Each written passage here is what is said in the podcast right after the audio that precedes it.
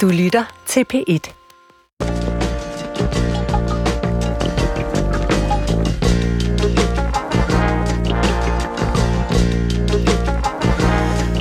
Når månen står i det syvende hus, og Jupiter flugter med Mars, vil freden lede planeterne og kærlighed styre stjernerne, så vil morgendagen gry for vandmandens tidsalder.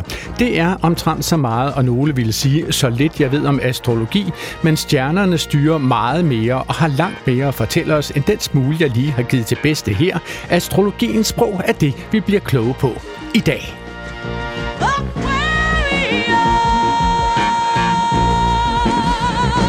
For du er nemlig stillet ind på det sted på P1, hvor vi gennemlyser emner med vores sproglige elektronmikroskop, eller måske skulle vi sige stjernekigger i dagens anledning, for at se, hvilke hemmeligheder vi kan aflure sproget. Og til at fortælle mig om sproget, om og i astrologi, har jeg inviteret to astrologer. Udover at være astrolog er min første gæst tidligere redaktør ved Astrologibladet Stjernerne og indehaver af Astrologiskolen IC-instituttet. Lilian Jensen, velkommen her til Klog på Sprog. Tak skal du have.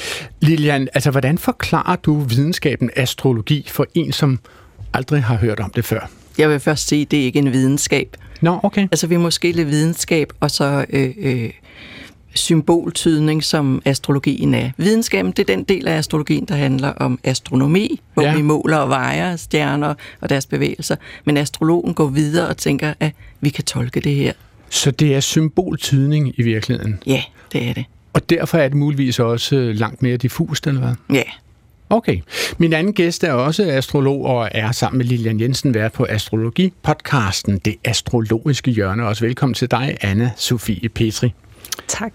Anna Sofia, altså, hvad, hvad kræver det af mennesker at tage de erkendelser til sig, som de kan hente ud af astrologien? Altså jeg vil sige, det kræver mod. Okay. Ja. Det kræver simpelthen mod at ture udleve sig selv og gå ind i det. Så hvor, hvad, hvad er det, der gør, at man skal have mod til det? Altså, er det, er det fordi, det, er det også tro, eller hvad? Ja, jeg, jeg vil sige, det er en tro på, at livet er godt, mm-hmm. og at man er her af en grund, og at man, man skal gøre de ting, man brænder for, og man kan mærke giver en livsgejst og overskud og forbindelse. Så du taler om det som om, at astrologi er en måde at få forbindelse til ens inderste væren i virkeligheden. Altså, det lyder lidt sådan, som ja. om, at man gennem astrologien, nu tolker jeg bare, altså, at man gennem astrologien kan finde sig selv, eller hvad? Altså, jeg er jo meget glad for at tale om astrologi i Klog på Sprog, fordi jeg vil faktisk sige, at astrologi er et sprog. Okay. Så det er et sprog til at kunne sætte ord på nogle af de her ting, fordi der er jo nogle meget diffuse og, øh, og sådan mm, store ting, mod og hvad er livet og eksistens og hvad skal jeg her? Og der mener jeg, at astrologi er et glimrende værktøj til at kunne i tale sætte nogle af de her ting. Okay, og det der sprog, det håber jeg så meget, at vi bliver klogere på i løbet af de næste 53 minutter, eller hvor meget vi har tilbage. Min sidste gæst er her især for at hjælpe os med at holde lupens brandpunkt øh, hen over de sproglige detaljer, og det er privatpraktiserende sprogkonsulent og tidligere direktør for Dansk Sprognævn, Sabine Kirchmeier. Også velkommen til dig, Sabine. tak. Sabine, altså hvad er dit øh, forhold til astrologien? Er, er du en af dem, som har fået lagt et horoskop, og som, som konsulterer øh, dit horoskop dagligt for at finde ud af, om du skal gå til højre eller venstre ud af hoveddøren? Nej, det er jeg altså overhovedet ikke. Det er meget, meget længe siden, jeg har kigget på horoskoper, øh, og så faktisk først til den her udsendelse, at jeg sådan er begyndt at kigge på det igen. Men i mine unge dage, mm-hmm. der var jeg meget optaget af tarotkort og håndlæsning og horoskoper og alt muligt. Det var enormt spændende, synes jeg. Du var ikke mere optaget af tarotkort, end at du sagde tarotkort. Ja. Og det gik op for mig, da jeg sad og skrev manuskriptet. Det er, det hedder- øh, det er tarotkort, Tarot, ja, fordi det præcis. andet er åbenbart en En hest. hest, ja, lige præcis. Men- og det er så men- mærkeligt, man siger det, men det kommer bare helt Jamen, det, automatisk. det gled lige fingrene på mig, da Ja, jeg ja. sad og skrev manuskript. Ja, ja. Men det er jo meget sjovt. Altså, du beskriver det jo også som, at det er noget, der har optaget dig tidligere, Ja. og som du åbenbart er glædet fra. Hvordan kan det være, tror du, Sabine? Jamen, jeg har jo blevet klogere, synes jeg, og, og har jo taget sådan en lidt mere, øh, selvom jeg har læst sprog, så har jeg altid været sådan ret naturvidenskabeligt orienteret og interesseret. Og, og det her med, at der findes ting mellem himmel og jord, som, øh, som vi ikke kan styre, og som, men som styrer os, det, øh, det har jeg svært ved at forholde mig til. Altså, jeg er sådan ret rationel og, Okay. okay. og sådan Sådan Det, jeg, jeg, jeg tror, vi om et øjeblik finder ud af, om det er virkeligheden, det du siger der, ligger i dit stjernetegn. Ja. okay. altså, mit navn er Adrian Hughes. Jeg blevet født en mørk vinter i Wales for snart 60-20 år siden, og derfor er jeg såkaldt stenbuk, hvilket blandt andet skulle betyde, at jeg er jordnær, konkret og arbejdsom, men jeg har både konservative mål og lejlighedsvis en rebelsk side, så jeg tror, jeg har fået øh, det hele med. Flere detaljer om det følger i Klog på Sprog i dag. Sabine øh, Kirchmeier, stjernerne har jo hængt over menneskenes hoveder, så længe vi har kunnet øh, lægge nakken tilbage og kigge op på dem. Ikke? Hvor stor en rolle spiller stjerner og himmellegemer i det hele taget i vores sprog? Jamen, de er der jo øh, både i ord, som vi, som vi bruger, og vi bruger stjernerne til, for eksempel ord stjerne til at beskrive mennesker med. Vi har øh, filmstjerner, vi har stjerneadvokater, stjernereporter og stjernejournalister, så vi bruger stjerne til at beskrive noget, der er rigtig godt og højt hævet over andre. Øh, så det er de så dygtige det, det er mennesker. et lysende menneske, kan man sige. Ja. Det er et forbillede, eller øh, noget, som står højt, højt hævet. og hævet ja. og lyser for os andre, og ja. er noget, man måske øh, skal følge. Ikke?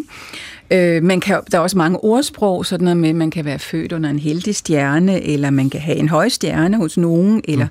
noget står skrevet i stjernerne. Ikke? Og det må jo lige præcis være jeres arbejde, går ud fra, øh, øh, Lilian og anna Sofia. Altså når noget står skrevet i stjernerne, eller når man er født under en heldig stjerne, mm. det må jo komme direkte fra astrologien, går ud fra, eller hvad? Det, det tænker jeg også, det må gøre. Ja. Men sproget går selvfølgelig mange mærkelige veje, men... Ja. Øh, det Men, men, men, men. Lilian, har du nogensinde brugt det ord, altså når du har lagt horoskoper for folk, og bare sådan indledningsvis som overskrift sagt, jeg tror nok, man må konkludere, at du må være født under en heldig stjerne? Eller? Nej, jeg synes, jeg er lidt for overfladisk. Okay.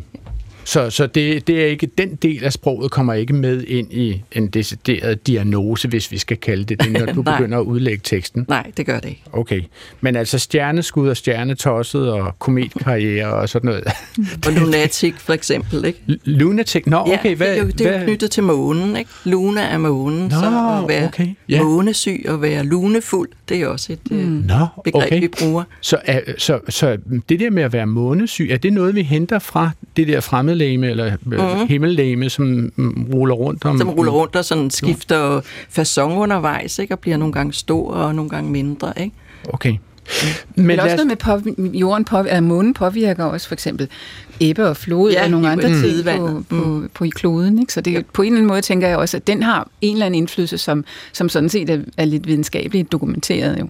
meget ikke videnskabeligt meget, dokumenteret. Altså, alt efter hvor man tager rundt i verden, Ja. kan man jo se Ja, tidevandsforskel lige på op mod Ja. 16 meter faktisk, ikke? Ja. hvis det ligger i bunden af en fjord eller en bugt eller sådan noget den stil. Så man kan jo sige, at månen trækker i hvert fald vand frem og tilbage hen over jorden, som om det var en karklud øh, i en brugskabine. Ikke? Øh, så den del er klar nok. Og du var jo inde på i starten, Lilian Jensen, at, at øh, der er forskel på astrologi og astronomi. Lad os Ja. lige få det forklaret en gang. Altså, øh, videnskaben er astronomi, Ja, eller hvad? Og det, det, det er den, der hvordan- måler og vejer. Den, den, den måler, hvor er planeterne henne, hvor hurtigt bevæger de sig, hvornår går de frem, og hvornår går de tilbage, hvilke fiksstjerner øh, står de foran, og, og sådan nogle ting. Ikke? Hmm. Og så går astrologien, øh, astrologen den, det øh, skridt videre og siger, at det betyder noget. Okay. Det betyder noget ondt, de står. Hvad med selve ordene, Sabine Kirchmeier? Altså astrologi og astronomi. Altså, hvad er forskellen på de to ord? Jamen, der er sådan set ikke ret meget forskel. Øh, okay. Altså, astrologi, det kommer, altså astro er stjerne, og logi, det er noget med viden og lære, ikke? Og, øh, øh, og hvad hedder det, astronomi, det er øh, altså astro igen stjerne, og så nomen, det som betyder kundskab.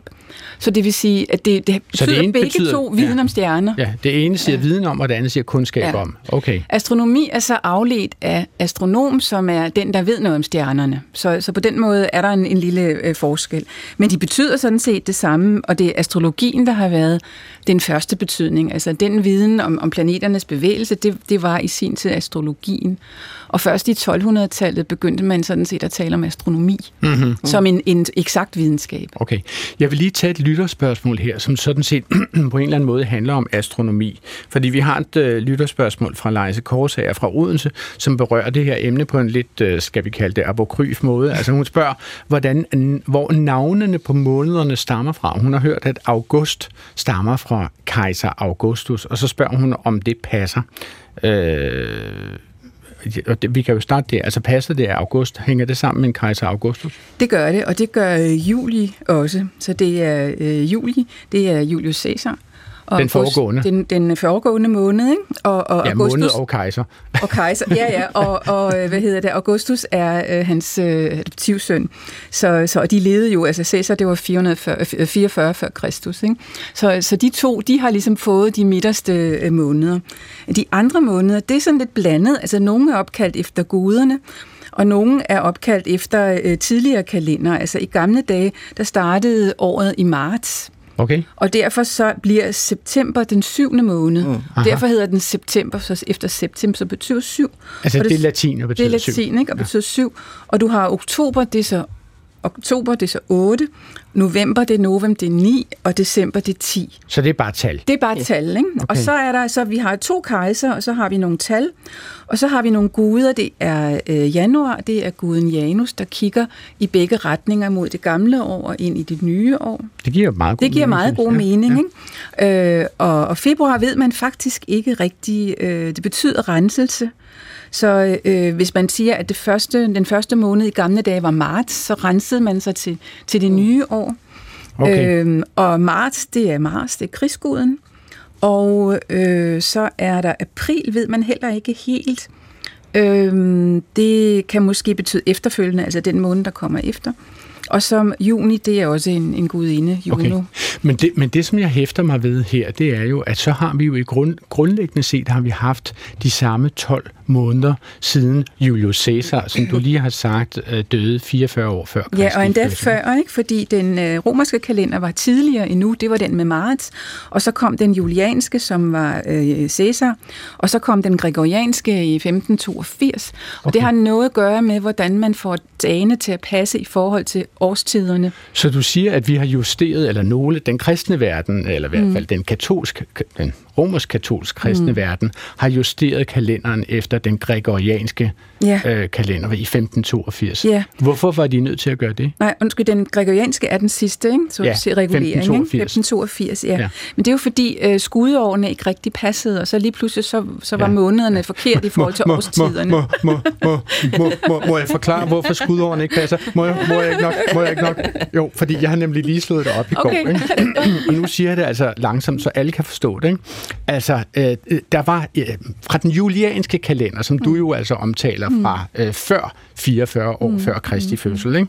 Øh, øh, gik man over til den gregorianske kalender i 1582, fordi øh, man ganske langsomt havde opakkumuleret en diskrepans, altså en forskel mellem det rigtige kalenderår, altså sol, måne og stjerner, og den dato, som man skrev på sin papir. Mm. Der var kommet en forskel på hele 10 dage der i 1582. Og det er jo, som vi jo nu ved, eller faktisk også dengang vidste, at det tager ikke jorden 365 dage at komme rundt om solen. Det tager nemlig 365,2419878 dage Wow. at komme ja, ja. Og for at løse den ret komplicerede gåde, så øh, øh, bliver den gregorianske kalender jo altså opfundet, sådan så at man har skudår hvert fire år, men kun i år delelige med 100, som ikke er dem, som er i hele 100 år, hvis disse er delige med 400, som for eksempel det var i år 2000, øh, som øh, var skudår. så det er en super kompliceret udregning, man har lavet i den gregorianske kalender, som lige akkurat kan få det til at få almanakken bogstaveligt talt til at gå op. Ja, i Danmark gik vi først over til den i 1700. Ja. Det var også mærkeligt. Og, og, og indtil da havde vi faktisk så den her lille diskrepans. Så jeg mener, i den, den, den græsk-katolske kirke, øh, som jo også er den russiske øh, kirke, der har man i mange århundreder faktisk skrevet to datoer, hvor man skriver den rigtige dato, og så den korrigerede dato, for lige at være sikker på, at alle folk vidste, hvilken dag det foregik. Men det her, altså undskyld, jeg lige bruger lidt tid på det, ikke? men det her fortæller jo noget om, hvor hyper, hyper nøjagtigt man i mindst 2.000 år og mere har vidst nøjagtigt, hvor stjernerne stod på himlen, og hvor lang tid det tog os at komme rundt om solen. Mm. Så det er klart, at astronomi er et meget grundlæggende, en grundlæggende videnskab for astrologi. Ja. Og nu skal jeg så spørge om, omkring astrologien. Altså, Anna Sofia Petri, øh, du, du, står, du står jo som en stor øh, øh, astrologi-entusiast i dag her foran mig, Ja. men det har du jo ikke været hele dit liv. Altså, hvordan kom astrologi ind i dit liv? Jamen, det gjorde det ved, øh, hvad Lilian faktisk senere har fortalt mig nok er en initiering. Altså en, en lille form for magisk oplevelse, der, der rykkede ved min, min virkelighedsforståelse, eller hvad der... Øh, måske er der lidt mere mellem himmel og jord. Altså, øh, jeg var ret kritisk, øh, skeptisk, og bare sådan, okay, astrologi, det er jo super generelt, og det er jo bare noget, man siger, fordi at bliver folk glade, eller et eller andet. Jeg var ikke gået særlig meget ind i det, men, øh, men jeg, og jeg var også faktisk meget naturvidenskabelig. Og, øhm, og alligevel så var der noget, der trak i mig, og jeg var sådan, mm, det er også lidt spændende, og det er også lidt mystisk. Og så var jeg på ferie i 2016, og så kom jeg forbi øh, en, øh, sådan en, et lille butiksvindue, hvor der stod, at man kunne få tydet sit horoskop. Mm-hmm. Og jeg mhm. var meget håndelig omkring det. Jeg var bare sådan, hvem tror på det? Og sådan noget. Men så måtte jeg alligevel ned og, øh, og få prøvet at tyde mit horoskop. Og det ramte bare så plet. Så siden den dag, så har jeg ikke kunne sige, at astrologi ikke passer, fordi der var ingen mulighed for, at den her fremmede gamle mand i Montreal kunne vide så meget om mig og min personlighed, og hvad jeg har let ved, og hvad jeg har svært ved. Så, øh, så jeg var virkelig, virkelig fascineret, og var bare sådan, det der, det vil jeg også kunne, og jeg vil forstå, hvordan man kan tyde mennesker på den måde. Er det her en generel erfaring, Lilian Jensen, altså at, at, at folk begynder at tro på astrologi, når de får lagt deres eget horoskop, og ligesom der ser noget, som de synes er for sandt til, at de mener, det kan være tilfældigt, eller hvad? Ja, præcis. Altså når folk får lagt deres horoskop, så er det tydeligt, at de føler sig mødt, at føler sig set, at der er nogle andre, der ikke kender dem, kan se, hvad de indeholder. Øh, øh, og det ikke, behøver ikke at være specielt generelt, fordi når man laver et, øh, et personligt horoskop, så begynder man at blive mere specifik. Mm. Og, øh, og det er det, folk øh, kan forholde sig til kan genkende. Sabine Kirsmeier, har, har, du, har du nogensinde været i en situation, hvor du... Jeg går ud fra, at du ikke har fået lagt dit horoskop, mm. men, men har du været i en situation, hvor du lige pludselig syntes, at, at, at folk med andre erfaringer end de fuldstændig altså, øh, numeriske, empiriske analysemetoder og registreringsmetoder kunne fortælle dig noget om dig? Mm. Ja, jeg har faktisk haft sådan nogle oplevelser, og de, de er jo dybt mærkværdige. Øh, det var en rejse, jeg var på. Jeg var måske 20 eller sådan noget, 25. Og, øh, og der øh, mødte jeg en mand fra Australien, som øh, spurgte, om han måtte læse min hånd på den her togrejse. Og, og han, han, et, det lyder som en klar sådan, man sidder, man sidder og snakker i en coupé, ikke? Og så, ja, men jeg, må jeg prøve at læse din hånd? Jo, men så fik han den jo, og han kiggede på min hånd og så videre. Og, og så sagde han, øh, ja, du vil møde manden i dit liv, øh, men han vil skuffe dig. Jeg svigtede dig. Så var det ikke ham selv, han mente. Nej, nej, nej, det var ikke sådan på den måde. Og vi havde en glimrende snak, og, og jeg rejste videre, skiftede tog øh, over i et andet tog, og rejste længere sydpå, og øh, så mødte jeg en mand fra Iran, som også på den samme rejse, altså af en eller anden mystisk grund, spurgte mig, om han måtte læse min hånd, og han sagde nøjagtigt det samme. Nå. Og så var jeg sådan lidt mærkeligt berørt, ikke? og tænkte, det er godt nok underligt. Og det viste sig faktisk at holde stik. Nej, det var da endnu mere Det var endnu mere mærkeligt, ja. Men det tænkte jeg jo først på, da det så indtræffe. ikke? det er sært, men altså, men, men, men altså på en eller anden underlig måde kan der jo også være psykologiske mekanismer mm. i det. Det kunne jo også godt være, at håndaflæser altså simpelthen har en aftale med hinanden om, at det her, det, her, det, slår, det, det, det, det slår sjældent fejl. Ikke? Altså, jeg står med en kønsmoden øh, kvinde på cirka 25. Hun er, på, på sigt vil hun sikkert gerne have både en mand og, nogle børn eller sådan noget. Stil. Så det, det ligger inden for det mulige grænser, kan man sige. At man, altså, hvis vi ser på skilsmissestatistikken, ikke, så er det jo ikke sådan helt usandsynligt. Ikke? Okay, så, så en relativt sikker hester, de spiller ja, på, de her to ki- kiromantikere, eller hvad ja. sådan hedder. Nå, okay. Men lad os lige også få styr på altså selve sprogbruget omkring øh, det, det astrologiske sprog. Altså, øh, altså, skal man kunne nogle basale ting øh, for at forstå astrologi. Altså, jeg synes samtidig, at jeg løber ind i sådan nogle, nogle fagudtryk, som hedder Venus eller Merkur i retrograd, eller øh, jeg har et eller andet i ascendanten, eller der er noget, som så befinder sig i det fjerde hus. Ja, øh, altså, det, altså jeg vil sige, det er et system, okay. så det er et sprogsystem, og det er det, man lærer. Altså, det er, på den måde synes jeg, det er okay at sammenligne det med et sprog, fordi at så lærer man ligesom, hvad betyder Venus, hvad betyder fjerde hus, hvad betyder retrograd, og der, Må jeg spørge, hvad det betyder? Kan du forklare det her i radioen?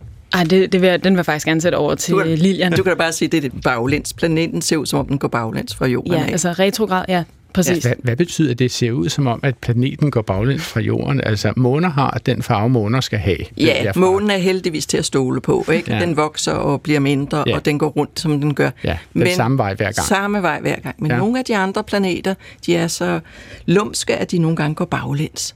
Altså, er det fordi, vi ser dem fra en anden vinkel, så det lige Det er pludselig noget- ser ud, som om de går Ja, det er noget med hastigheden. Ikke? Det er ligesom, når du kører i et tog, og så der Mm. kommer et andet tog, der kører stærkere, så virker det som om, du kører baglæns. Men i virkeligheden kører du fremad. Det er som kopperne i bakken, fordi hver kop drejer omkring sin egen cirkel, men øh, alle de forskellige e'er, som de cirkler befinder sig i, drejer omkring den store hovedakse, og derfor kan man nogle gange komme whoop, tæt, tæt ind på aksen, og andre gange så flyver man meget hurtigt rundt i ud, udkanten af det, og sådan er, og, og sådan er solsystemet åbenbart også, Ja. må jeg forstå. Sådan er engang store kopper. Ja, men hvad betyder det så for os mennesker, hvis, hvis man lige pludselig har det som om, at en planet går baglæns? Jamen, så er det typisk, at man at ligesom på en eller anden måde bliver nødt til at stoppe lidt op og kigge bagud. Kigge lidt på fortiden, eller ikke kan have så travlt. De ser, når Merkur går retrograd, så går togene ikke til tiden. Så er der ligesom en stopklods på en eller anden måde, at man ligesom er tvunget til at lige tænke sig lidt om. Og det var billedligt talt, at du sagde, at togene ikke gik til tiden. Det var oppe i vores hoved, at togene ikke gik til tiden. Det var ikke, at DSB er ikke styret af astrologi, vel? Nej, nej. Men nogle gange er trafikken lidt øh, koblet på, på astrologi. Okay. Ja, så der er nogle ret konkrete ting, der godt kan ske. Hvordan det? Jamen, det kan være, øh, jeg har sådan en teknik, der ikke fungerer, og mystiske ting, der sker. Altså, jeg, jeg er meget for det der med mystiske ting, der sker, og hvad, hvad går det lige ud på? Og måske har der, er der en, en større ting i gang. Måske er der ligesom, når man energien er til, at vi skal sætte farten lidt ned. Så derfor så er, er der altså togforsinkelser. Mm-hmm. Eller, Men, men der er også nogle grundbetegnelser i astrologien, som jeg godt kunne tænke mig mm. at forsøge at få styr på. Altså, der findes noget, der hedder soltegn og månetegn, og så den der ascendant, som jeg nævnte før. Ja. Soltegn, hvad er soltegn? Jamen, altså, man skal ligesom se det som ud over ens. Øh, man ved, hvad ens stjernetegn er, og det, ens stjernetegn, den, det afhænger jo af, hvornår man er født. Altså, i hvilket stjernetegn stod solen i, da man blev født. Så ens soltegn, det er, Det er også... grove træk den måned, Ja. man blev født i. Ja, så ens stjernetegn, det er ens soltegn. Okay. Og så kan man kigge på, hvad er så ens månetegn? Jamen, det handler så om, hvilket øh, tegn månen stod i, da man blev født. Og handler det så om fødselstidspunktet? Nej, det handler også om datoen, fordi månen er, månen er selvfølgelig hurtigere end solen. Øh, den er cirka to og en halv dag i hvert stjernetegn, så det, så det afhænger af datoen. Okay. Så det hele, det hele afhænger af datoen. Alle ja. planeterne er, sådan, de er relativt langsomme, vil jeg sige. Så dem, der har fødselsdag samme dag, de har alle planeterne i de samme tegn. Nå. Men så er der det, der hedder hussystemet, og det afhænger af tidspunktet på dagen. På engelsk, der hedder ascendanten rising sign, eller opstigende tegn, kan man også kalde den på dansk. Det vil sige, det er det tegn, der stod ude i horisonten i det øjeblik, man blev født. Okay. Eller i det øjeblik, man laver horoskopet. Så det var det tegn, som var på vej op og var i styrke, eller øh, i tiltagende styrke, da man blev født. Det kan man sige, det var det, der stod ude i horisonten. Og det er det, der betyder ascendanten. Det er det, der betyder ascendanten, Okay. ja. Og, og, og så har jeg også hørt, at vi ud over vores stjernetegn, altså måne og ascendant og det andet, så har vi altså også et element, altså at ens stjernetegn, ens hovedstjernetegn, siger så, hvis, hvis man for eksempel er stenbuk, som jeg er det, øh, også kan ligge i, i nogle grupper, som hedder lufttegn, ildtegn eller jordtegn eller vandtegn. Lilian Ja. Jensen, hvad betyder det? Jamen, det giver også en, en noget til ens øh, karakter. Hvad er, man, hvad er man dybest set? Men, men det er ikke kun soltegn. Der bliver man nødt til også at gå ind og tage månetegn, alle de andre planeter. Så tæller man ligesom sammen, hvad for et element er stærkest. Ikke? Okay. Så hvis man har, ligesom du, solen i jord, så vil man se, at de andre planeter også er i jord, så de understøtter det her jord. Så man kan være mere eller mindre stærk på et mm. bestemt element, hvis der er flere øh, af de forskellige tegn omkring en stjernetegn, som peger i den retning. Ja, Det er ondt. man nødt til også at gå ind og Okay. Hallo? Ja.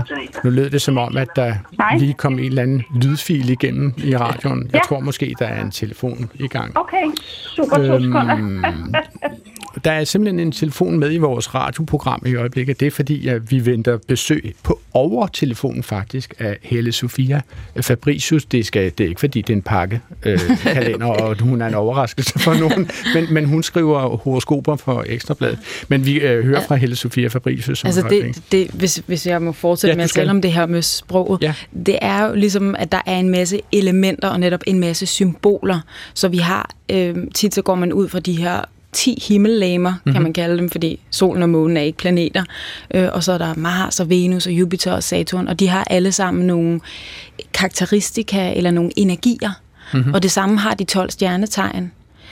Så ja, stenbukken og vederen og alle de der, de har deres karakteristika, og man kan inddele dem, og netop se, om de er maskuline eller feminine, om de er indadvendte, udadvendte, ild, jord og så videre. Og så har man så også husene, som også har nogle karakteristika. Og det er ligesom de tre lag, man ligger oven på hinanden, og så kan mm. man begynde at sige, okay, jamen Venus, den står for kærlighed, den står for nydelse, den står for penge. Okay, så kan man kigge på, hvad laver, hvor er Venus henne i horoskopet, når i jeg ved ikke, hvor er den i Adrians tilfælde, du står med hans horoskop ja, lige. Ja, men vi vender tilbage til Adrians horoskop okay. lidt senere i udsendelsen. Men så kan det man, her, det, vi kalder en teaser. Okay, helt sikkert. Men så kan man sige noget om, når men hvis den planet står i det tegn for dig, ja. så gør det der, om det kan være, at du har svært ved at nyde eller slappe af, eller hvad okay. det nu er. Mm. Og så har jeg hørt, at man også taler om polariteter. Mm. Altså, hvad er polariteter i, astrologisk, i det astrologiske sprog? Det er maskulin, feminin øh, okay. øh, modsætningerne, ikke? No. eller udadvendt, indadvendt, og nogen kalder dem minus og plus. Ja. Øh, så det siger også noget om, hvis man har mange planeter stående i feminine tegn, så har man en stærk feminin side, hvad enten man er mand eller kvinde, og har man meget stående i maskulin tegn, så har man en stærk maskulin side, hvad enten man er mand eller kvinde. Okay, godt. Øhm, fordi nu vil jeg godt sådan øh, øh, lidt ind på, hvordan vi karakteriserer hinanden med stjernetegn. Ikke? Øh, Sabine Kirchmeier her er født den 3. oktober 1955. I kan jo ikke stå her på stående fodballer og lave hendes horoskop selvfølgelig, men, men principielt set burde Sabine jo så være øh, vægt. Hun, det er jo dem, som er født mellem den 24. september og den 23. oktober. Altså, hvad ville I sige burde karakterisere Sabine Kirchmeier? Noget med at være venlig, imødekommende, åben, afbalanceret. En, der godt kan lide, øh, at der er en god stemning. Øh, og som er god til at skabe balance mellem folk, hvis der er nogle dårlige stemninger. God til at stryge folk lidt med hårene. Øh, behov for nogle rare, harmoniske omgivelser for at kunne trives.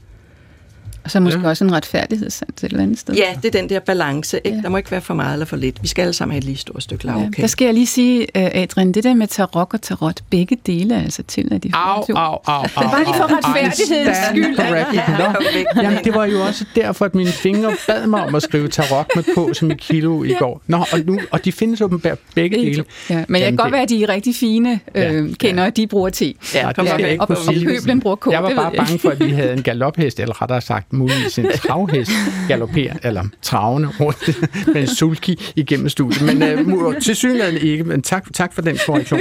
Men det gør jo ikke desto mindre dig uh, stadigvæk, uh, uanset at du lige lavede denne afledningsmanøvre, så er du stadigvæk vægt. Ja, stadigvæk. Uh, og og uh, altså genkender du dig selv i den beskrivelse, som Lilian Jensen kommer med her? Altså venlig, imødekommende, du stryger folk mere med hårene end imod hårene, Øh, du skaber balance, sagde Lilian. Mm, jeg tror, mine omgivelser vil give, give Lilian ret. Okay. Ja, helt sikkert. Ja. Og jeg, jeg fornemmer det også selv. Altså, ligesom, jeg kan ikke rigtig holde ud, hvis der er nogen, der, der har det skidt i mine omgivelser, eller hvis der er nogen, der sådan bliver uretfærdigt behandlet, mm. eller, eller netop også, øh, hvis der er en dårlig stemning. Jeg kan heller ikke lide, hvis, hvis der er grimt omkring mig. Altså, jeg har okay. jeg kan godt lide pæne ting. Ja.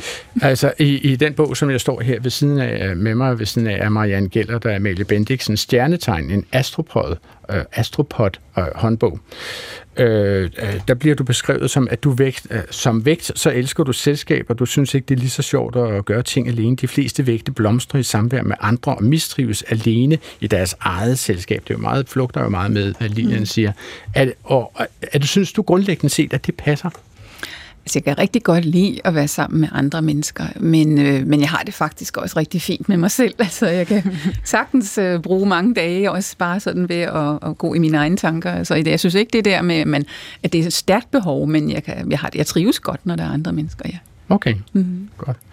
Jamen, øh, lad os lige prøve at gå ind i det her med, med de måder, der bliver skrevet ugehoroskoper. Øh, hvis du krydslæser, Sabine, de forskellige blades ugehoroskoper, hvilket sprog vil du så sige kendetegner sproget i de tekster, du læser? Jamen, jeg har især kigget på, på alt for damerne og Femina og sådan nogle af de der dameblade. Og de er jo virkelig præget. Altså, jeg, har, jeg ved ikke, om I ved det, men om, altså, jeg, jeg synes ikke, der er mange mænd, der læser horoskoper. Der er ikke ret mange horoskoper, der er skrevet for mænd. Det er mm. primært kvinder, der interesserer sig for det, og når mænd dukker op, så er det typisk som det stjernetegn, der matcher en og sådan noget. Ikke? Okay. Øh, men, så, men de er skrevet jo meget til, til læseren, så det er du og dig og din egen. Altså det er meget det der personlige, der er rettet direkte mod den enkelte. Så det er nærmest som at få sådan en personlig rådgivning. øh, og de, så, altså, så, så som tekst betragtet mm. skiller de sig ud fra de øvrige artikler ja. i, i de samme medier, fordi de er meget personligt rettet mod den læseren, ja. den enkelte læser. Ja. Det må man sige, og, øh, og der er også, altså, øh, det er meget generelle vendinger, Altså de hyppige, det? Jamen altså det der med at kigge fremad, der er noget med nye ting, skal, man skal have nye idéer, eller man skal gøre et eller andet nyt, det er rigtigt. Fordybelse er et vigtigt ord, det forekommer tit. God, lidt, lille, mere, altså sådan nogle lidt vage øh, adjektiver, og også sådan noget med brug for, man har brug for et eller andet, det, det forekommer også meget tit. Men man kan jo sige, at det her spiller jo meget godt ind, Anna Sofia Petri, i at øh, astrologi er en, en, et sprog for at fordybe sig i sig selv, dybest set. Mm. Det er jo også det, du siger, ikke? Jo, og, eller og en at forstå metode, sig selv. Ja, en metode til at forstå sig selv. Ja. Og det er jo så det, som, som gør, at horoskoperne også i bladene bliver noget, som er meget direkte rettet mod den enkelte læser, at læseren skal overveje sin situation måske? Eller hvad? Ja, lige præcis. Ja. Lige præcis. Og måske næsten, okay, kan, altså jeg vil sige, det er kun sjovt, hvis man kan mærke, det virker. Så det er kun sjovt at læse sit ugeblads horoskop, hvis man er sådan, det giver mening. Ja, det hvis man føler sig set ja. simpelthen. Ellers så er, det jo, så er det jo lige meget, jeg er meget enig i, øh, i det her med, at det er jo rådgivning. Og det er jo ikke særlig sjovt at få noget rådgivning, hvor man er sådan, okay, det kan jeg slet ikke bruge til noget, det passer overhovedet ikke. Eller sådan. Mm. Lilian Jensen, gør det her så også gældende, når man taler med en person og, og udlægger et horoskop for en person? Taler man så anderledes til en tyr, end man taler til en vægt, eller til en stenbuk, eller en skorpion? Nej, fordi nu, nu er det kun soltegnet, jeg er fat i, ikke? Okay. Og, og astrologen ser på hele horoskopet, og det kan da godt være, hvis man ser, at der er meget luft i horoskopet, så ved jeg, at vi skal snakke en masse. Er der meget vand i horoskopet, skal jeg være lidt forsigtig og sådan noget. Men man, man aflæser jo også folk, ikke? Om hvad, hvordan reagerer de på det, man siger, ikke? Kan man gå længere, eller skal man være mere forsigtig, eller... Mm. Så. Altså jeg vil sige, jeg, jeg læste øh, mit eget horoskop, jeg er jo Stenbuk, som I ved, øh, øh, fra Femina, og det lød sådan her. Du kræver koncentration for at klare dine opgaver, og det kan indimellem blive nødvendigt at være helt på egen hånd. Et juridisk eller etisk anlæggende har du brug for at tænke godt igennem for at danne dig et overblik, du kan træffe beslutninger ud fra.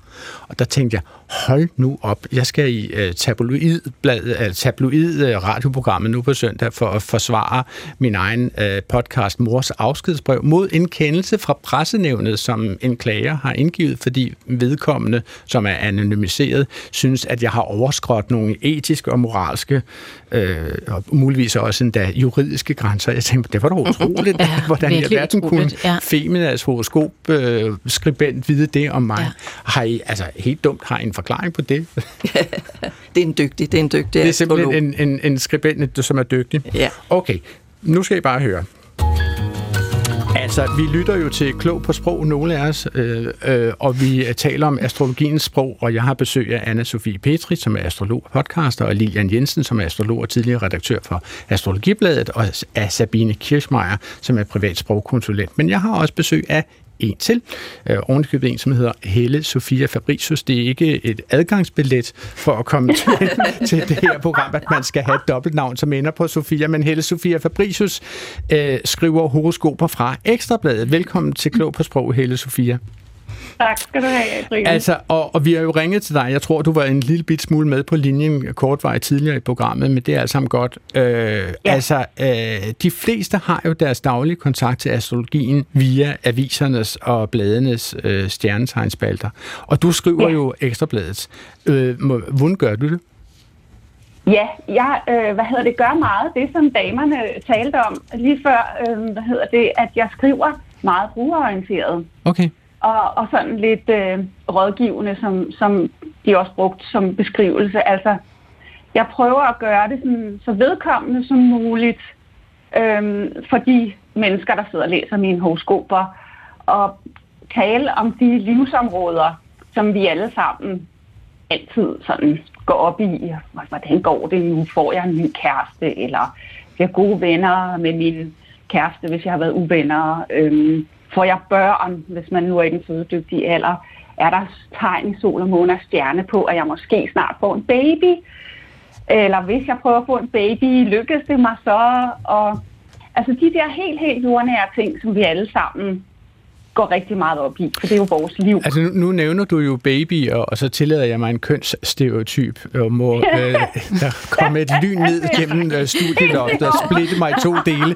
Men jeg forestiller mig, at kvinder kan være marginalt mere interesserede i, om de får en baby, ja. end øh, deres mænd eventuelt det er det. Ikke samtidig. Det sker. Man hører om det. Øh, Sabine Kirchmeier sagde jo også lige før, at, at mange af disse horoskoper henvender sig meget specifikt til kvinder. Altså giver du Sabine ja. ret i det? Nej, når du ikke skriver? når jeg skriver. Nej. Nej, når jeg skriver, så prøver jeg også for eksempel, altså det kunne også være, øh, hvad hedder det, som jeg talte med Anna Sonja om øh, for nogle dage siden, at, hvad hedder det, nu får du måske det lån i banken, som du har drømt om længe, fordi der er gode aspekter i stjernerne. Ja, yeah, okay. Så, så, altså, jamen, det er jo tekst, det, det, er jo det, det tekst, som du har talt med vores researcher, Anna Sonja ja. øh, Brun om. Ja. Og, og øhm, Altså, øh, det er jo en tekst, som hedder, den lyder sådan her. Du kan være heldig, at andre gør dig tjenester ud af det blå i dag, bare fordi ja. de gerne vil hjælpe. Eller du får det lån i banken, du har ønsket dig længe, fordi du har modet og handlekraften til at bede om det. Du kan også ja. tillade dig selvforkælelse, uden at føle dig skyldig. Ja. ja. ja. Altså, den rammer jo lige så meget mændene, synes jeg, ja, det gør for den. at svare på dit spørgsmål. Ikke? Og, og hvordan når du øhm. frem til den tekst, uh, Helle Sofia? Altså, et, ja. et lån er jo ikke noget, man optager hver dag. Det er relativt sjældent.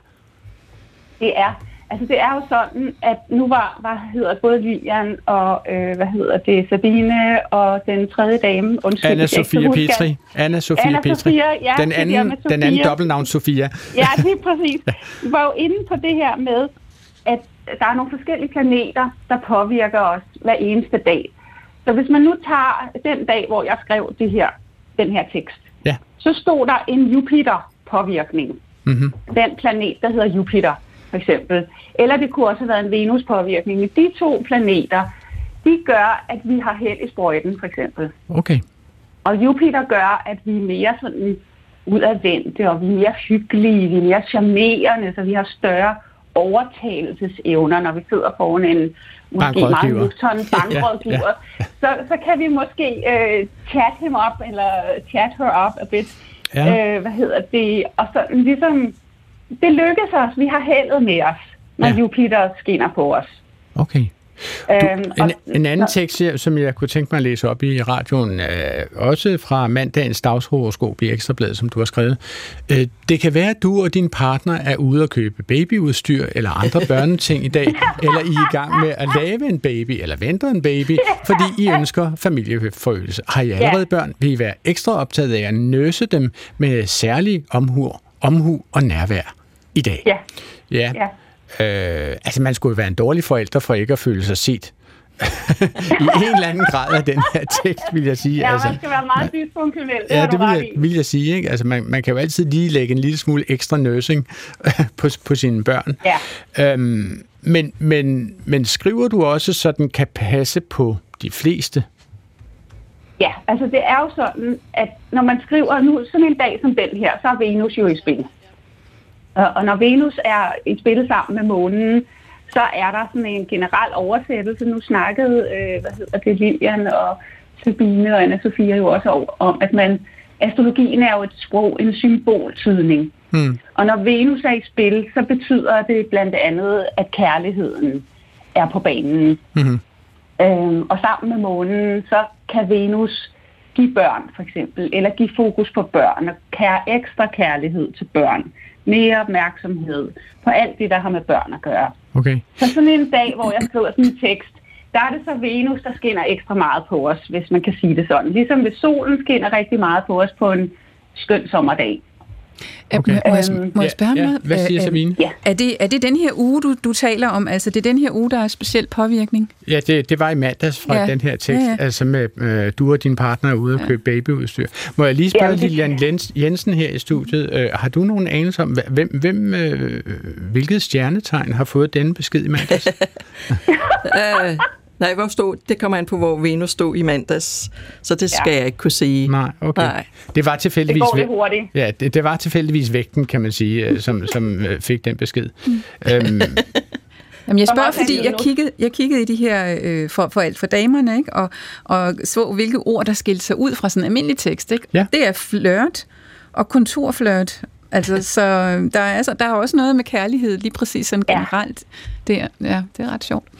Ja, og passer. det, astrologer er jo forskellige, så vi har jo også vores forskellige måder at skrive på, og alt for damernes skribent har måske sådan tænkt lidt mere i voksenenergierne, okay, ja.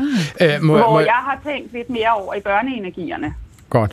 Helle Sofia Fabricius, må jeg lige sådan her mod falderæbet spørge, altså, øh, hvad er forskellen på at skrive et dagshoroskop, og så at skrive et personligt horoskop? Ja, det er rigtig godt. Ja, det kan jeg godt lige sige hurtigt.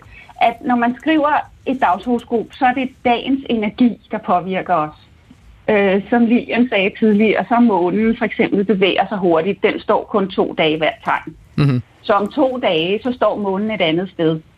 Og det vil sige, at på den pågældende dag, der påvirker energierne tegnene forskelligt. Altså de skinner på os fra en forskellig vinkel Mhm. og påvirker et livsområde, som for eksempel økonomi eller familieforøgelse eller familieforhold.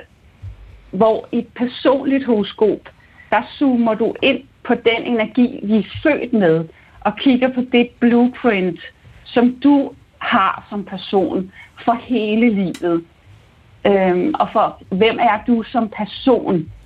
Okay, godt. Helle Sofia Fabricius, tusind tak, fordi du var med på Klog på Sprog her i dag. Selv tak.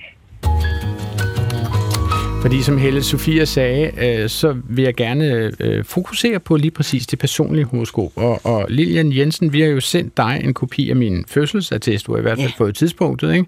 Desværre er jeg jo født i noget, der hedder Wales, så, og der har de ikke været særlig dygtige til at notere mit nøjagtige fødselstidspunkt. Så der er faktisk kun en dato at gå ud fra, nemlig den 2. januar 1962. Ja.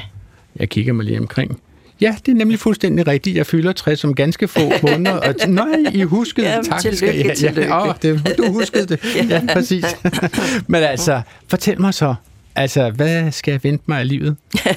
Ja, altså selvfølgelig må vi sige, når vi mangler tidspunktet, så mangler vi et lag, det der lag med ascendanten og husene, okay. som kunne fortælle en masse. Okay. Øh, så, men, men stadigvæk, vi kan se, hvor alle dine planeter er henne, og vi er så heldige, at din måne står så langt inde i et tegn, så den ikke når at skifte tegn i løbet af det der døgn. Så den er sikker, min Den måne. er sikker, ja. Du har en måne, skal jeg holde det her, Ja. ja. så du også kan se. Ja. En måne nu bøjer i- Anna Sofie Petri sig ned over Ja, mit meget horoskop, nysgerrig, ja. som jo Ja. altså er, er en cirkel med mange forskellige farver på, og så er det øh, stort set et, et gemologisk øh, schema over forskellige krydsstreger, som ligner en diamant, som er hakket i en meget flot form, vil jeg sige. Ikke? Der er streger over det hele i forskellige huse og ascendanter osv. Og, og, Ja. og det er jo fuldstændig græsk, kan man roligt sige for mig. Det er bare Ja. et billede. Det er bare Ja. et billede af, af stjernehimlen, Ja, ja, som okay. den så ud, hvor det var. Det var, hvis du havde taget et billede af den. Det kunne du nok ikke, når du lige bliver født. Nej. Men øh, så er det et billede. Okay. Ja, og hvis jeg lige må knytte en hurtig kommentar til Ja. det. I begyndelsen så spurgte du os, hvad skal der egentlig til for at tyde et horoskop? Ja. Og jeg tror også bare, at der skal det til, at man har et ordforråd, altså hvor man kan bruge nogle ord omkring de her symboler. Mm-hmm. I starten, når man er ny i astrologien, så kan man godt komme til at sige, Nå, men du har jo Mars i Stenbuk. Mm. Og det giver jo ingen mening, så man skal Nej. være god til at kunne sætte ord på og sige, hvad er det Mars står for? Den står for energi og handlekraft og mod. Og hvad er det Stenbukken står for? Jamen, den står for noget stabilitet og noget grundighed. Og så kan man sætte de to ting sammen og danne en syntese. Og så kan man begynde at tale om det. Okay. Så det var bare for sådan at fortælle mm. lidt om, hvordan gør man? Og forløbig er du kun på generelle termer, ikke? Du har ikke sagt noget om mig endnu. Jo, fordi jeg kiggede lige ned i dit horoskop og kunne se, at du har Mars i Du har sådan et snap image af, "Nå, nå, der, nu er han på plads. Okay, jamen, altså, hvad skal jeg vide? Hvad du skal vide? Du skal vide, du har... Du skal lige tættere på mikrofonen. Ja, undskyld, ja. Du har øh, hele syv planeter i jordtegn, så nu nu har vi snakket om elementerne. Ja. Så du har meget jord i dit horoskop. Jeg troede lige, du var i færd med at sige, at jeg havde også havde det i Jo, hovedet. Nej, ja, det tør jeg ikke sige. Øh, hvad betyder det, at jeg har meget jord i mit horoskop? Det betyder, at du er et meget, øh, øh, hvad skal man sige, koncentreret og, og, og øh, rationelt menneske på nogle punkter. Ja, der kommer nogle andre ting, der ikke er så rationelle. Men at du har en god jordforbindelse, du er fornuftig, du er god til at, at vurdere øh, tingene, er realistisk i forhold til, hvad kan lade sig gøre, hvad kan ikke lade sig gøre. Øh, og sådan har brug for egentlig noget helt konkret at holde fast i. Okay, det synes jeg passer. Mm. Altså, øh, jeg har aldrig haft gæld.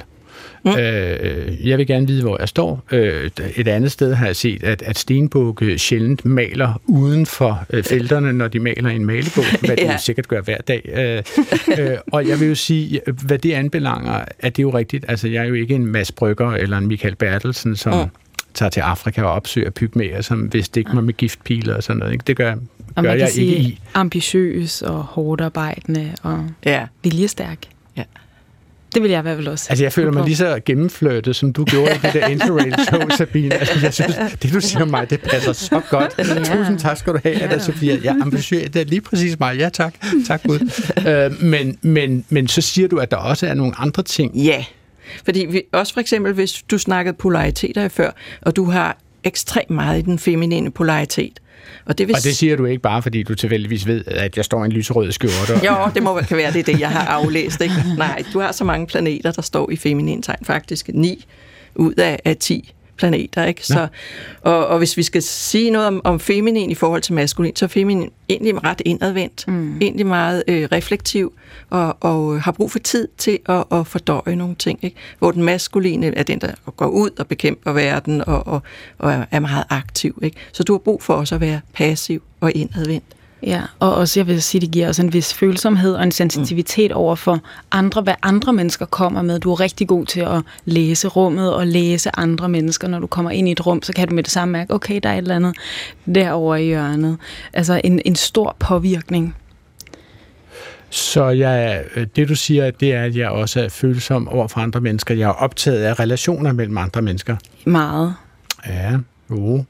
altså jeg vil sige, der findes navngivende personer, som mener, at det er jeg ikke. Okay. Altså at jeg sådan kværner igennem et kontorlokale med lavfødder på og efterlader knuste hævesænkebord og mange knuste skæbner også. Det kan godt være, men jeg tror, du har et stort føleapparat, så jeg tror, du er meget følsom for, hvad der, hvad der sker omkring dig. Men det kan godt være, at det Ja. ikke er det, der kommer til udtryk. Men mm. øh, det vil, det vil Det er jeg lige præcis der, vi, når vi mangler ascendanten, Nå. som er det der, øh, hvor, øh, hvor andre ser dig. Hmm. Ikke? Så det andre lægger mærke til. Ikke? Altså for lige at stikke fingeren i jorden for, Mm. hvordan man Ja. sådan generelt sådan betegner stenbukke som mig, ikke? Mhm. Øh, uden at vide mere om, hvad jeg har i de forskellige huse og ascendanter osv., øh, så bliver jeg beskrevet i den bog, jeg omtalte før, af Marianne Gellert og Amalie Bendiksens øh, stjernetegn, at øh, jorden er konkret og arbejdsom, de har jo også lige sagt, og så står der, at der skal meget til før øh, øh, stenbukken lader følelserne løbe af med sig. Og der er det så, at jeg tænker, ja, men det er altså sket. Altså, jeg ja. Ved ikke, hvor meget der skal til, men det er altså sket, at jeg simpelthen har sprængt låget fuldstændig. Og, Ja, altså, men jeg tror også, du har et temperament. ja, ja. Men, det, men hvis du siger, at jeg har et temperament, mm. samtidig med, at du siger, at jeg er jordnær og kravler langsomt op mod toppen. Og det, og det er faktisk en virkelig god pointe, som jeg fornemmer, vi skal ind på nu. Ja, og det er, at vi mennesker er så komplicerede og så dybe. Og, øh, og noget, som jeg ikke bryder mig om, når astrologien bliver brugt til, det er netop at pege fingre og sætte i bås. Så hvis Sabine, hun øh, sagde et eller andet, og så lige så afbrød jeg bare og sagde, at det er typisk dig, fordi du er vægt. og hvis Sabine slet ikke vidste noget om astrologi, eller hvad det vil sige at være vægt, så er det jo faktisk næsten mobning. Mm. Fordi så bruger man øh, tryllesprog, eller siger sådan, Nå, okay, men det er bare fordi, at du har en, en Pluto i sextil til din sol, at du er så irriterende. Sådan, hvad betyder det? Så holder man jo andre folk udenfor, og man holder andre folk nede og sætter dem i en kasse. Og så bliver det fordømmende simpelthen. Ja, det synes jeg bare Eller skaber... generalisering, Ja, ja, det bliver, jeg synes næsten, det er sådan lidt drilleagtigt og mobning, og det jeg synes jeg ikke, astrologien skal bruges til. Jeg synes, den skal bruges til at åbne op, og måske netop til at få en samtale om, hvad vil det sige at være sensitiv, og hvad vil det sige at bulre igennem et lokale, og kan man være begge dele på samme tid? Mm. Det tror jeg faktisk godt, godt, man kan. Jeg tror, man, kan, man indeholder alle mulige sider af sig selv, og jo bedre man kender sig selv og lærer sig selv at kende, så kan man også skrue op og ned for det her og sige, okay, jeg kan mærke, at jeg, jeg har den her lyst til at springe, springe i luften og blive vildt sur, men, men det behøver jeg ikke gøre. Jeg kan spille på nogle andre tangenter, fordi vi mennesker er virkelig komplicerede og dybe. Men Sabine, prøv lige at, øh, nu går jeg, dykker jeg også ned i den der bog, som jeg læste i før, ikke? som omtaler stenbukken som en, der sætter sig konservative mål, øh, men den kan også sagtens være rebelsk. Der findes stenbukke, som arbejder for Greenpeace, såvel som for Finansministeriet. Der findes også rådløse stenbukke, som stadig går rundt på en strand i Goa i pluderbukser og bare søger efter deres øh, bjergtop. Der er noget rebelsk over unge stenbukke, som på den ene side ofte bliver tiltrukket af mennesker, der er lidt ældre end dem selv, og som de kan lære af, og på den anden side kan have det svært med autoriteter. Hvad er, hvordan vurderer du det sprog, Sabine, når du hører mig sige det?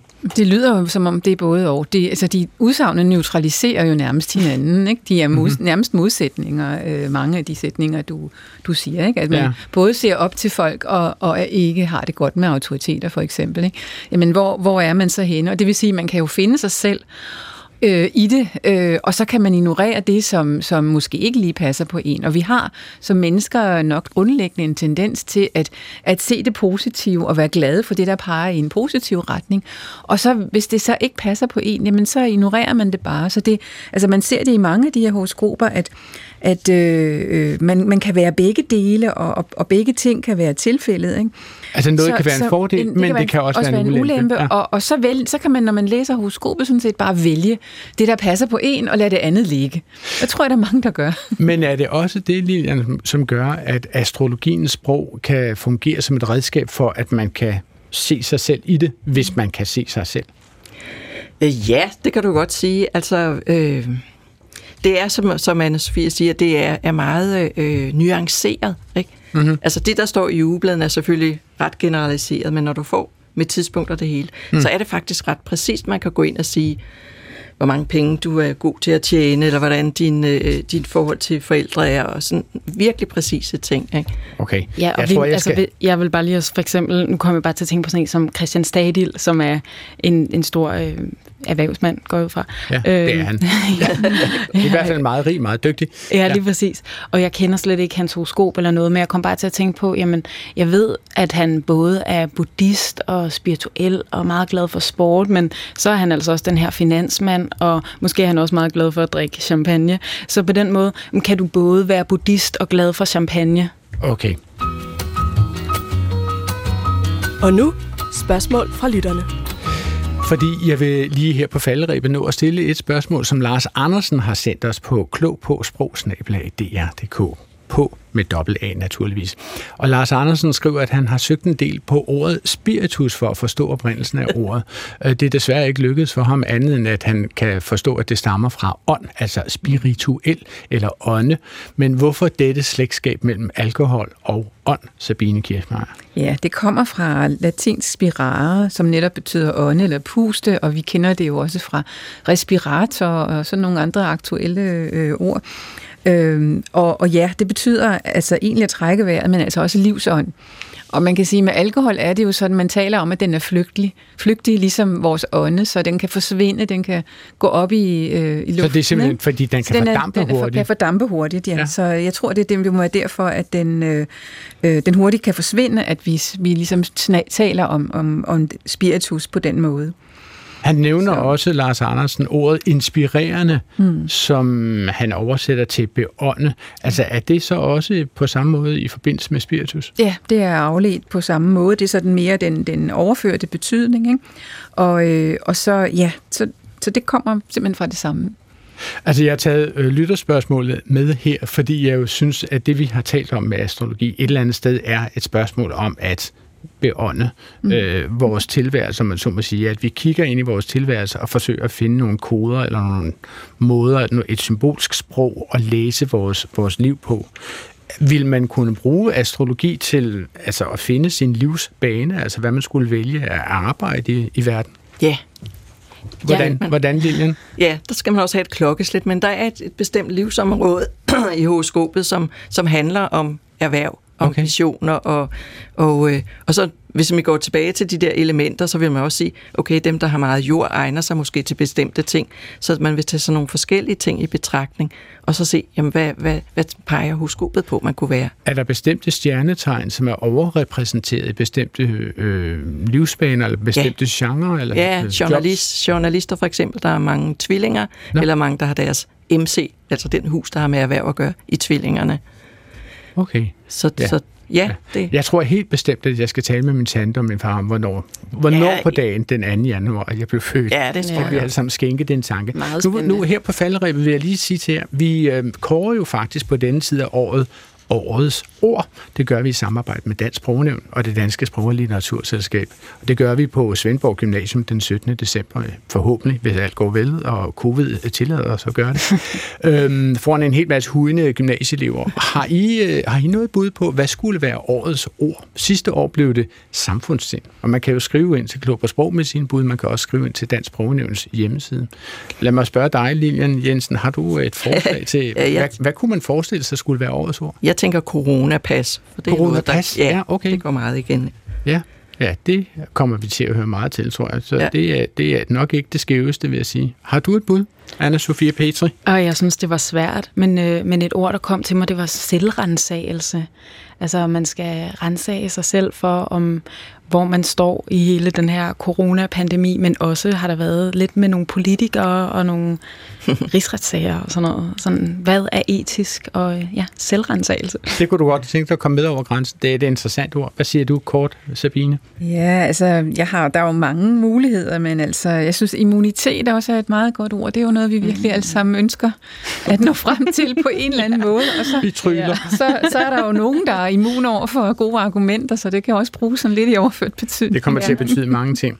Klog på sprog er i dag færdig med at dykke ned i astrologiens sprog, og jeg siger tak til mine gæster, Anna Sofie Petri, astrolog og podcaster, og til Lilian Jensen, astrolog, også podcaster og tidligere redaktør for Astrologibladet, og til Sabine Kirchmeier, privatsprogkonsulent. Og på telefonen havde vi jo altså flere gange, end vi troede, besøg af Helle Sofia Fabricius fra Ekstrabladet. Programmet her er tilrettelagt af Anna Sonja Brun og Svala Sigfuser og for teknikken stod i dag Michael Stensen, og det hele blev præsenteret af Stenbukken Adrian Hughes. Husk at sende os spørgsmål og kommentarer på klog på sprog DR.dk. Vi er tilbage næste uge op til middagsradioavisen, men vi kan jo altid på podcast genlyttes overalt i det kendte univers på genhør.